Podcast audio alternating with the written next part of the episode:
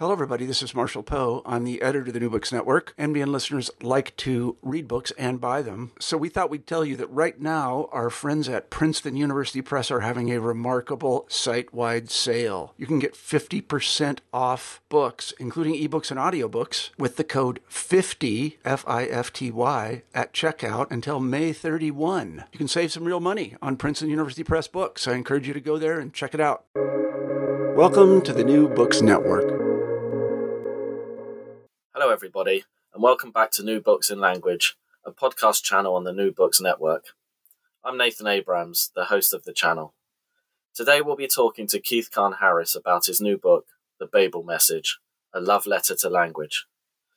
Keith is a London based sociologist and writer who combines freelance writing with an academic teaching and research career. Keith Kahn Harris, welcome to the show. Thanks for having me on, Nathan. Keith, I wonder if you could begin the interview by telling us a little bit about yourself. Um, well, I, have had a fairly complicated career. I, I, started off within academia. I still have a foot in academia, but it's not the only thing I do. Uh, I have a PhD in sociology, and that was the sociology of the global extreme heavy metal music scene and I've taught at quite a few different universities, but I was never content just to have one research area.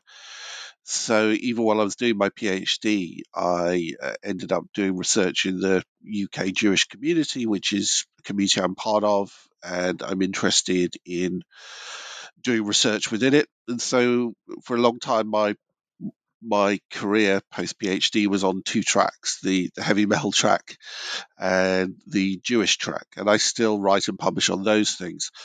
Uh, but over the last 10, 15 years, I've started to develop alongside that a freelance writing career, writing for publications uh, that aren't academic, although I still do academic work.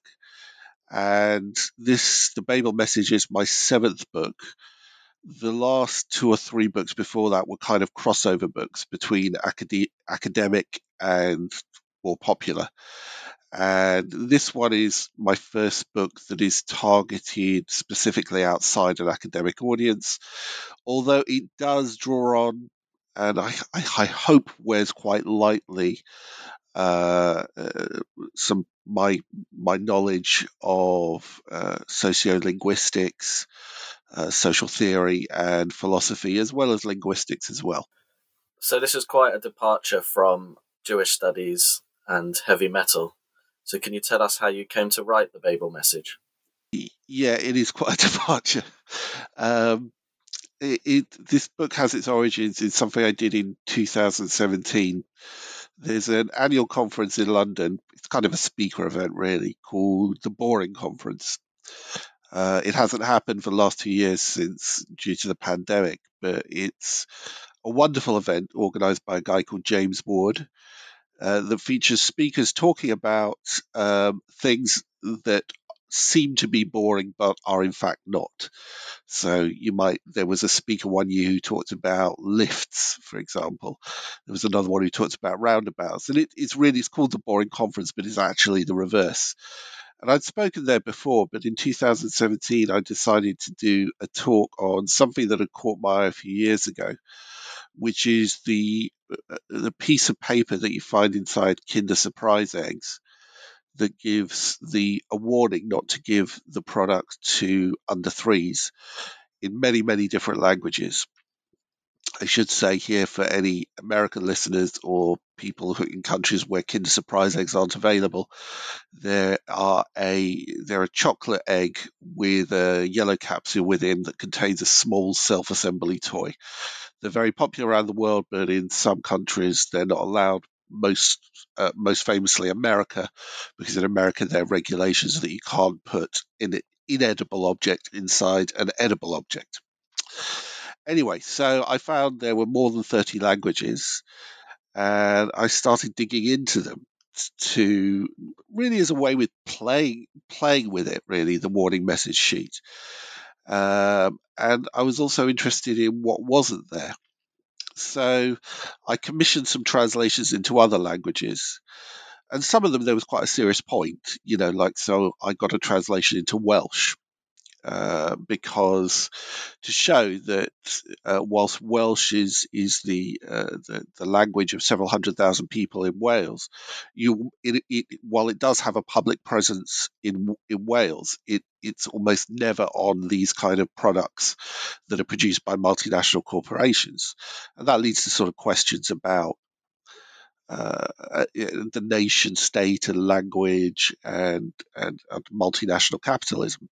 But I also did some some that were just fun and a bit silly. So I commissioned a translation into Biblical Hebrew. Uh, the year the, the talk went down pretty well, and the year after that, I recorded it as a podcast uh, for what's called the BBC Boring Talks series, which was basically talks from the Boring Conference turned into podcasts. So that was 2018, I, and, and this was this wasn't really part of my work. This was just a fun thing to do.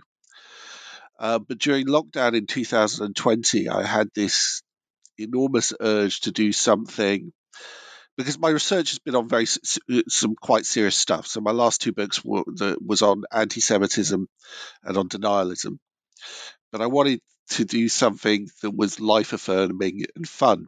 And so I started off just commissioning more of these translations uh, into all kinds of languages, just for the sheer hell of it. Uh, but after a while, I realized that there was probably a book in it. And so I wrote a proposal, I sent it to an agent, the agent took me on and managed to find a publisher. And now it's out. It's been out since November 2021. I'm still slightly in shock about in shock about it that that this could actually happen. No, that's a great that's a great journey. Um, and one thing I learned from you on the way, which um, was news to me, was that the yellow egg was meant to represent the oak. Indeed, yes. I, it wasn't me who realised that. I found that online. I mean, it's look. I, I, I, always have to clarify when I talk about this book that I, am actually fairly neutral about Kinder Surprise eggs, at, at, the very least on sustainability grounds. I mean, because you know these are plastic toys that certainly from the experience of giving to, to my own kids they're very ephemeral they're usually thrown away they give a few minutes of, uh, of, of amusement but taking something really really mundane within that and then look at it looking at it with microscopic detail and then kind of expanding it so that it takes on big themes about what language is and, and how we should value language that's really what I'm interested in. Is is and and that that's partly comes from my sociological background. In that one thing that was impressed with me when I was learning when I was doing graduate studies at Goldsmiths College in the 1990s was the importance of the mundane and to not just look at the uh, the most obviously glamorous and difficult or sexy topics, but to also look at the mundane details through which the world is reproduced. And so, in that respect, the pro- the whole project is rooted in my sociological concerns to do just that, to look at the mundane. Oh, thanks, Keith. I, I think the interesting thing here, as someone who lives in a bilingual area, is that far from being mundane, language is a fraught and very political area. Would you like to tell us how your book? Yeah, no, I'm not that? saying that. Well, I mean that is. I'm I'm not saying that language is mundane so much as the this particular piece of paper is mundane, but of course, it, there's a duality to language, and, and we know this from the social sciences uh, uh, as well that on the one hand that the language is something that is reproduced continually within each interactional event without being consciously thought about. And it is embedded in the fabric of everyday life. Uh, but on the other hand, language is also an issue that touches on fundamental questions about how society is organized. And in particular, in, in, the modern period, the relationship between state and language, the relationship between the national community and language, and the process of nationalism it, it, since since the the uh, 18th century at least, but with roots going back much longer, has often been a process of uh, marginalizing certain languages that are seen to threaten the unitary uh, authority of the state and the unitary nature of a national language. So uh, the the revival of Welsh over the last few decades has been wonderful to see. Um, but there was a systematic and conscious effort to marginalize Welsh, uh, particularly in the education system, for a very long time. I know that your kids uh, go to I, they go to a bilingual school, right? That's right. Yes. I know that you yourself, I mean, you are from London originally, but at Bangor University, you've you've learnt Welsh as well. I'm not sure whether you were required to learn it or whether it was just felt like the right thing to do, given that Welsh is spoken around you. Um, yeah, it was the latter, um, and it gives yeah, my kids um, more choice in education. Yeah, and this is this is a new thing. If you'd moved to Bangor University 50 or 60 years ago, you almost certainly wouldn't have learnt Welsh unless you were particularly interested in Welsh culture and the Welsh language. Um, because one of the things with the revival of Welsh is it's becoming embedded in everyday life as a mundane thing. Uh, despite the fact that it, it also has major political issues around it, but its success you can see in the fact that it is it, it's also has a degree of normalcy. It's not a state of exception in the same way that it that it once was. I mean, well, maybe you, you, you I'm seeing it with too seeing too rosy a picture. Maybe you experience it differently. I don't know. That's a debate for another time. But but to focus on the book, would you like to take us through um, how you sort of proceeded uh, through the book in in uncovering these languages and these discussions? Well, the, the structure of it is of the book is that I start with this what I call the manuscript, this sheet of paper, uh, and and give a close eye on it, and then I expand outwards to uh, uh, to the world. uh, I start by looking at what this sheet of paper is, what languages are on it, what languages are not on it, and then go and uh, commission more translations into all sorts of other languages. Um, and it gets a bit crazier and crazier in a way, uh, particularly the, the chapter where I create my own language to do that, or the chapter where I get it translated into things like ancient Egyptian. Uh, but there is a serious purpose, or, or rather, there are several serious purposes to the book. It is actually it's a it's hopefully an amusing and playful book, but it's also a serious book, hopefully with that seriousness worn fairly lightly. Um, in that it is about um, appreciating the languages that you don't understand, not seeing languages that you don't speak or can't read as some kind of resp- reproach, but to seeing the sounds of language that you don't understand and the, the, the, the scripts within which they are written as things of beauty, as things to value in and of themselves, regardless of whether you can understand them or not. And in fact, I even go further and I suggest that there is a value to incomprehension uh, that is massively underrated. So I kind of overturn the Babel myth, which says that, which treats the dawn of human conflict as a result of God uh, uh, uh, uh, turning our one human language into many languages. I suggest that there is a value to not knowing exactly who the other is, and that it is possible to value the other, to marvel at their ability to speak and to speak in ways that are incomprehensible to you. Certainly, anyone it, it, it often seems a kind of miracle when you look at some scripts particularly something like chinese if you don't speak chinese and you think isn't it amazing that hundreds of millions of people throughout the world billions in fact can understand this incredibly complicated set of characters? And that's something to marvel at whether or not we can actually read chinese or not.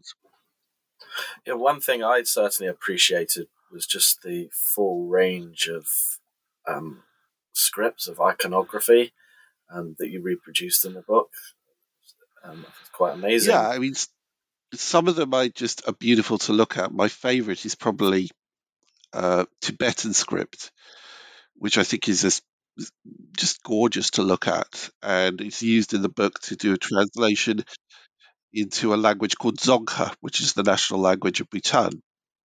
And I don't care that it's a mundane message. I care that this is a thing of beauty and, and perfect in and of itself, if you like. No, I think using the message or the manuscript, I, I love the use of that term throughout the book, is is a very interesting way into a deeply serious um, and deep subject. I mean, there's so, also sociolinguistics in it. Is is that I was interested in the decisions that were made as to what to exclude, and you can and, and you can trace this the kind of the the politics of language through this mundane piece of paper because there is an online archive created by collectors, uh, what I call the codex in the book, which includes the warning message sheet going back to the late 1980s, and through it you can read uh, the fall of the, the fall of Yugoslavia, how gradually all these different languages emerged onto this piece of paper and you could also see in the in the manuscript how what is what is a fundamental point that that I think in, in linguistics, but one that is sometimes not widely enough known is the decision to call something a language and to see it as a distinctive thing different from something else is a political decision. The decision to see Serbian and Croatian as different is a decision made by Serbians and Croatians. I'm not criticizing that decision. Uh, it's the same as in, and it doesn't necessarily have to involve armed conflict. Danish, Norwegian, and Swedish are very similar to each other, but they're there as separate messages because of political, uh, because of political realities, because of the development of the complex history of the nation state. But at the same time, the uh, as as I was talking about with with regard to Welsh, you could make what I think is an important political point by translating this message into the languages that have been marginalized by the nation state because there are a huge number of endangered languages in the world. Not all because they've been suppressed, sometimes it's for other reasons, but sometimes it's because of suppression. So, for example, um, you, you could look at the linguistic history of France and compare it to Spain in Spain, there are these regional languages like Catalan or Basque that are spoken by many people in within autonomous communities. Not autonomous enough for some people there, uh, but certainly if you compare Spain to France, which has had one of the strongest commitment to linguistic unification, and, you, and if you compare Catalan in Spain with Occitan in France, both of which are closely related, although not identical languages, you can see the effect on this. The Occitan uh, could have been spoken by millions of people. It's the language of, of the south of France, although it comes in multiple variants. But it's currently an endangered language that is that, that whilst there's some very spirited activists there, it's spoken by a few tens of thousands compared to the millions of Catalan uh, that speak Catalan. And so putting Occitan, showing what a Monday message looks like in Occitan, allows us to think about what would it have been like if that post-revolutionary French linguistic unification hadn't happened if if if the, the if there had to be many more languages on this warning message sheet, which of course would have been a headache for the people who make Kinder Surprise eggs. So you referred to an online database. Um, there are there are other fans of the manuscript, uh, but are you the first to study it academically? Well, it's really interesting. So there is a very big and vibrant Kinder Surprise collectors subculture, and they collect various different things uh, about the egg. The, most people who collect collect the uh, uh, either either or both of the the toys themselves, or the piece of paper that comes with the toy that tells you how to assemble it. It's usually got a cartoon on it. That's called the B BPZ. Uh, that stands for the Beipack oh, I can't remember what it is. It's a German word because Germany is the global center of Kinder Surprise collector subculture. It's a very big deal there. But there are people, not many people, who collect these warning messages because there are people who collect anything. and they were scanned and put online and catalogued and all sorts of things. But I noticed something extraordinary when I looked at this archive, which must have taken, which definitely took years to assemble and just painstakingly put them online. And there are all these, inf- there's all these sort of, for example, tracking. Uh, mistakes in printing and alternate versions and stuff. But what none of these collectors had actually done is to actually look at the languages in which it was in which they were in uh, and actually look at the content of the messages themselves. So, one extraordinary thing on what I call the codex is um, they there's on the on the manuscript there's an Arabic message and a Persian message. But it's but on the codex they say call it Arabic message one, Arabic message two. There's also a uh, two versions of the Chinese message, one in traditional characters used in Taiwan and Hong Kong, and the other in simplified characters which are used in uh, People's Republic of China. And on the codex, they just put it as Chinese message one, Chinese message two. So I, I can probably definitively state that I'm the first person who's actually looked at this in detail and and, and looked at its idiosyncrasies and it's possible, and I don't want to get too arrogant here, that I probably looked at it in more detail than the people, the nameless people who actually put it together. Um, because I discovered at a very late stage, so there's only a bit of it in the book, but I, I've expanded upon it later. There are actually mistakes on it, uh, on this sheet, which may seem trivial to, to outsiders, but I think they're very revealing. So, for example, the diacritics on the Estonian translation are wrong. Uh, there are some accidental ligatures on the Azerbaijani message. Again, it seems trivial to the outsiders, although perhaps not to Azerbaijani people and Estonians. But I've looked back in time, and these mistakes have been on there for multiple iterations of this message, of this manuscript, going back years. And what that tells you is that the corporation that produced this, Ferrero, are assembling this without too much attention to detail. And because no one seems to have reported this to them, that people aren't actually necessarily reading it that closely. Which, of course, makes it quite ironic because this whole sheet is designed to warn people about something. It's there as much for legal reasons uh, uh, uh, as, as, as, any, as any other. But it constitutes, and this is where, with my sociological hat on, or, or maybe my semiotician's hat, I don't know, it, it constitutes a fascinating issue is that when you produce companies will spend enormous amount of time and money and research on branding or working out what works and, and what's going to grab the attention of the target market. But Ferrero, who may Kinder Surprise, they've got a complex problem here. Because on the one hand, it's it's designed for children, yet it also has to appeal to parents who will buy it to their children. But they've also got to ensure that the parents take care, and that warning to take care detracts from the branding message. So what you end up with is this sort of liminal text, the warning message sheet, that is both there to be paid attention to and to be ignored hence the mistakes, which you probably wouldn't find on the more uh, eye catching outer foil. One of the things I think the book tries to suggest is that we sometimes think of multinational corporations as these sort of global behemoths crushing everything in their path. But they also have to conform to the way the world is as well. They have to pull off awkward compromises um, they are constrained in ways that may uh, that may look trivial but are actually quite important.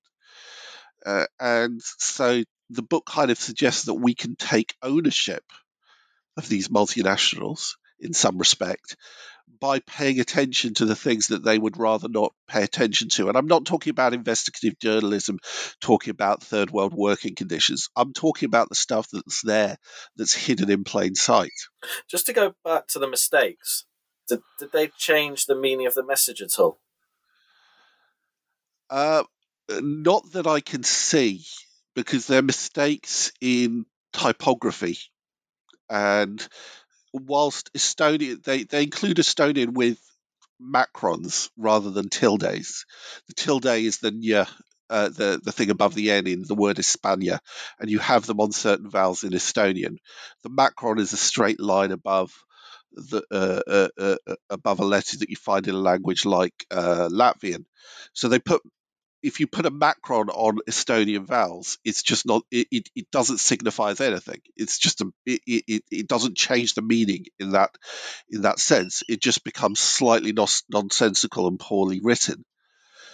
But there are differences in meaning between the messages. For one thing, not all of them include the three-year age limit, but there are also uh, questions about uh, subtler questions about translation, such as some of the warnings they start with the word warning, and others start with a word that means something like attention. And those are sub- subtly different words.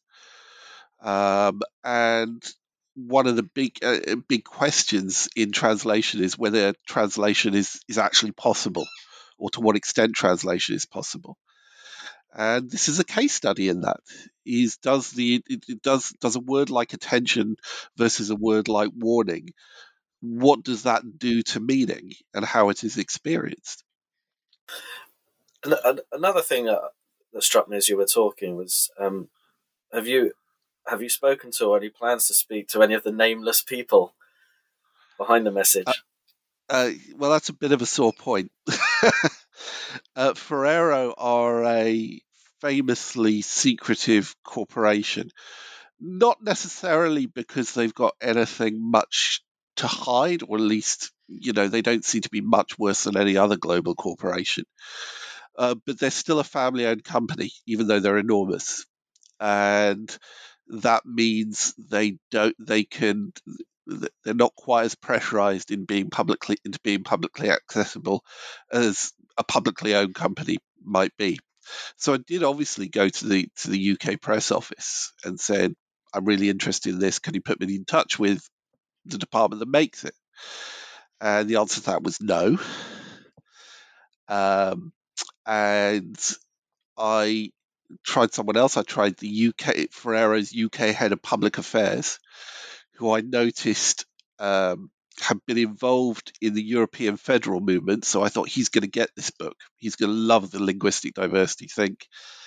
He said, "No, I can't help you." Um, and then I tried more underhand means. I actually paid for a subscription. Pay. I, I did upgrading my LinkedIn subscription to a paid one. Not many people do that.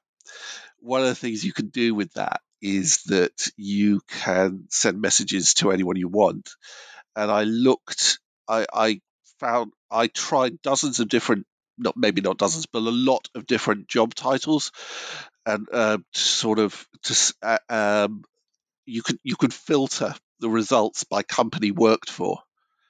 So I sent I sent messages to people who might work for for Ferrero who had job titles that seemed to conform to do this. No result with that. I then did a search for people who used to work for Ferrero uh, to see if I could find someone to respond. One person got back to me said no, I had no involvement in that.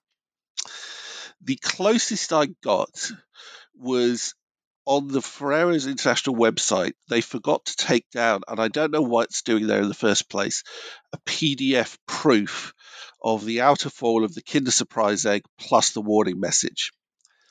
And it was it's credited to corporate uh, the corporate headquarters of Ferrero's in Luxembourg, and it's credited to a company called Colorbox Luxembourg, which no longer exists and it also gives the name of the operateur, so presumably the typographic machine. So I found this person. I tracked him down through LinkedIn, and he works for a personalized number plate company in Luxembourg. And uh, I said to him, Were you involved in this? He said, Yes, I'm happy to answer any questions. I sent him some questions, and then he never responded again. he probably thought I was nuts you know, this is not the sort of work you do in that you expect either credit or outside scrutiny. It's just completely bizarre thing to do. And so these are nameless nameless individuals. We know nothing about them. We don't know if the translators were in house. We don't know if they were commissioned externally. We don't know who typeset it. We don't know who designed it. We know nothing. Uh, it's it's as big a mystery as any other in the world, maybe. So maybe with this, um, I mean, it sounds like investigative journalism to me, uh, this part of it. But but maybe with what you've done is you will hold these people to account in the future um, for when they uh, make mistakes. Yeah, that's not something that Ferrero would welcome. I'm sure. I, I mean, also on a more practical level, I'm sure that anybody who works there has non you know can't speak publicly about their work. But i was hoping i'd find someone to speak off the record. You said it's like investigative journalism. It's unsuccessful investigative journalism. I'm sure that woodward and bernstein would have managed to track down uh, the people involved in it. Well even they met with dead ends didn't they? I'm sure they did yes indeed. Um, you just said a few moments ago that you know, this is a bit nuts. How did the people you approach for translations um, receive the project and your requests? It was one of the most lovely things. And that's one of the reasons why it was so great to do it in lockdown, because it was it was reaching out to the world, and um, the vast majority of people said, "Sure, why not?" and did it. Some of them thought the idea was brilliant and hilarious. Others were a bit bamboozled, but still helped me. Uh, the vast majority of people said yes. The, there were some de facto refusals of people that just never got back to me, and I hit some dead ends. So, for example, I never managed to get a Faroese translation. Tried about five different people, emailing cold from websites and stuff. Never managed to get one. Um, but it was lovely. People really liked the project, and there were also people who like spoke at my book launch who are activists for endangered languages and really really got it. And that was a lovely thing. So there was a guy who spoke at my book launch who's a who's an activist for a south estonian language called voro which is endangered. And I gave, and this gave him the opportunity to say something about the language to the world, to say, I exist. Uh, that said, um, I did have problems in one area that caused me to rethink, which is I tried to get translations into First Nation languages in, in, in the Americas, and I didn't have much success. And then I started to think, you know, maybe there's something a little dodgy about this, doing this. And and, and I, as I say in the book, I, I came across a, a website, a Native American language website, that had this FAQ that said that clearly questions they're asked all the time, which is, can you find a name for my dog in Cherokee or whatever it was? You know, can you give me uh, my spirit animal name? And I started to think, you know, this could be viewed as patronizing, even though it didn't have any intent like that. Particularly for people who are still who have who who who are people who've experienced colonialism uh, and massacre and sometimes genocide and denigration of who they are and who their languages are, that they might have cause to be suspicious. So I sort of throttled back in that direction and stopped asking people. Though, although in the end I did get some. I've got um, because there's some First Nation languages that are well enough established that it didn't feel patronizing. So, for example, I've got a Maori translation in the book. Now, Maori is being used more and more in New Zealand, it's used in official contexts. So, it doesn't have that sense of fragility that some First Nation languages have. Uh, I also I got uh, translation into Guarani, which is the an official language in uh, Paraguay and I did get a, langu- uh, a translation for one Indigenous Australian language, um, which is currently in the process of being revived. But after that, I I I, thro- I, I I left it at that because I didn't want to insult the Cherokee people or the Apache people or stuff like that, and I recognised that there was a risk of doing so. And it's probably early to ask, but how has the reception of the book been? I think, as far as I can tell, most people seem to get it, or at least seem to find it the the central conceit of it charming, and uh, f- find the uh, take me at face value in the sense that I said this was a, a passion project. I enjoyed it, I, and it was a celebratory project, and that seems to come through. The more serious messages in the book, I'm not entirely sure how far those have had an impact, but that's okay. Sometimes you make uh, you can make a point implicitly without making it explicitly. So I guess so far so good. I haven't had any insults yet or anything like that. I did, however, have a, there are a couple of mistakes though, which were very nicely pointed out to me. Um, so, but but those were good faith mistakes, so no harm done. Maybe the insults will come in a language you can't yet read. Maybe so. Maybe so. Um, so towards the end of the book, you, you have a go at, at, at making up a language, right? Can can you tell us more yeah. about that? Well, there's a whole chapter on what, what's uh, what's called const- conlangs, constructed languages. Uh, most people have heard of Esperanto, but there are hundreds of them, and created for all kinds of purposes. Some of them for sort of what are called art langs for fictional worlds, so things like Klingon in Star Trek.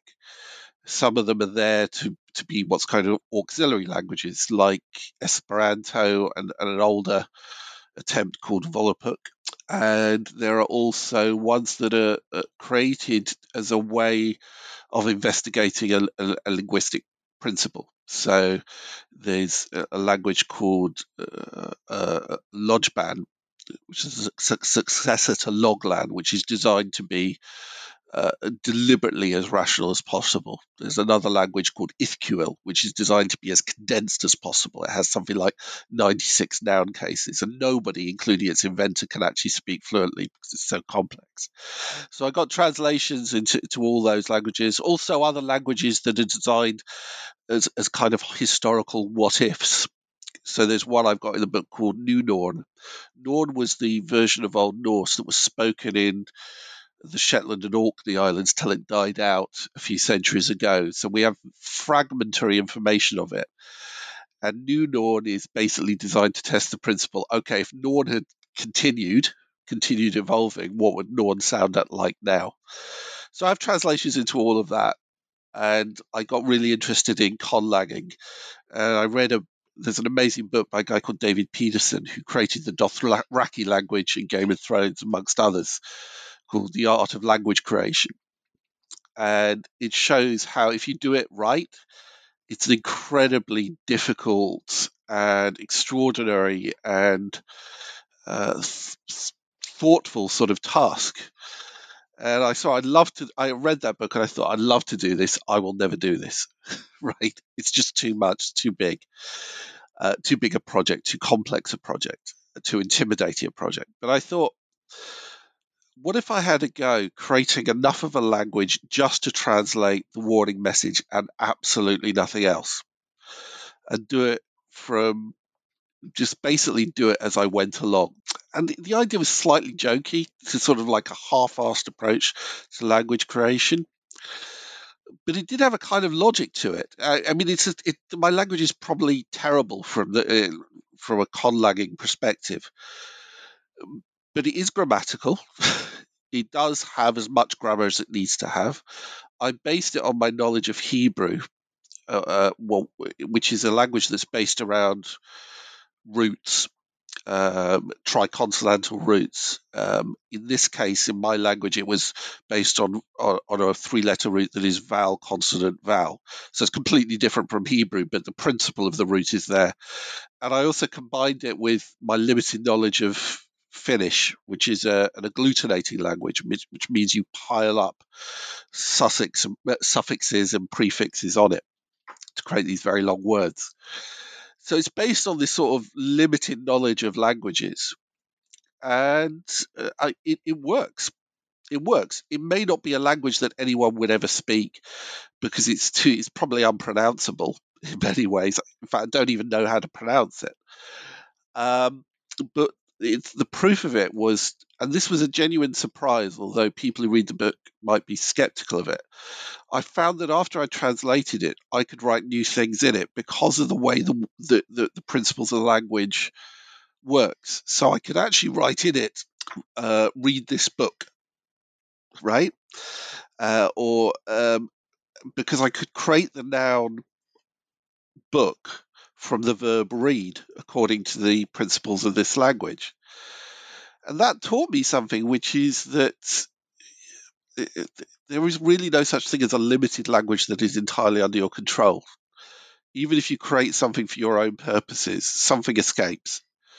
And that's something I knew intellectually, but actually doing it for yourself means that sort of lesson hits a bit harder, I think.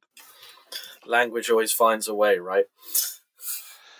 Yeah, it does. It, it does, and that's you know, and and that's one of the other messages of the book, which is that even languages that you didn't think would be able to translate a message like this could actually do it with a bit of imagination. So, for example, this um, this Aboriginal language, Australian Aboriginal language that's currently being uh, uh, revived, doesn't have a word for toy, or it didn't have a word for toy. So in the revived version, they just put in the word toy. so language finds a way. That's how you do it. You just put in, if you don't have a word, you take an English word and why not? I mean, there are other examples of that that are much more uh, complex and perhaps a little bit more elegant, but it's always possible to do it. And it's also uh, paradoxically some of the languages that found it easier to do this were actually ancient languages because ancient languages were written initially for very official purposes for, uh, and sometimes to even issue warnings. So, whilst a language like uh, Biblical Hebrew doesn't necessarily have a word for toy, uh, it certainly works very well at communicating forbidding authority. Uh, whereas languages that have never been used for official written purposes or haven't been written down, um, sort of uh, Creoles, for example, sometimes find it a lot more difficult to actually do it. But even they find a way as well because language will always find a way. Yeah, no, there's a fascinating insight into why language might not have a toy or why it might be better at warning stuff, but perhaps a discussion for another time. Indeed. Um, so the final question on the book is is probably the obvious one. Are there any plans in the footing to have it translated? Um, well, I do have an agent who has been uh, touting it around for translation, which I would love. Uh, but he also agreed with me. Um, he said, "I said if there's a language for which which has a very small market, could I give away the right the translation rights for free into that language? And he said, yeah, that's absolutely fine. So I have approached publishers in some very small languages and um, had a little bit of in- interest, but haven't managed to close the deal just yet, unfortunately. Um, for economic reasons, you know, like I went to a Faroese publisher he went away and had a look at the book said, I love this. This is great. I'd love to do it. But we've got a minuscule market. And even if you give us the rights for free, they've still got to publish the book. You know, the translation rights is only the start of it. So we'll see. I don't know quite how you translate this book. I certainly would want to do it. It'd be really, really difficult. Well, good luck with um with, with, with that. Well, Keith, we've taken up a lot of your time, but before you go, would you like to tell us what you're working on now? Um, I, it's something completely different. I have another book coming out in April, which is a collaboration with a photographer on uh, a collection of portraits of British Jews, showing off the diversity of British Jewry. It's not about Kinder Surprise eggs. well, Keith, that sounds like a great project, and I look forward to reading it. Um, I want to thank you for being on the show today. And I really enjoyed our fascinating discussion and take care. Thanks very much.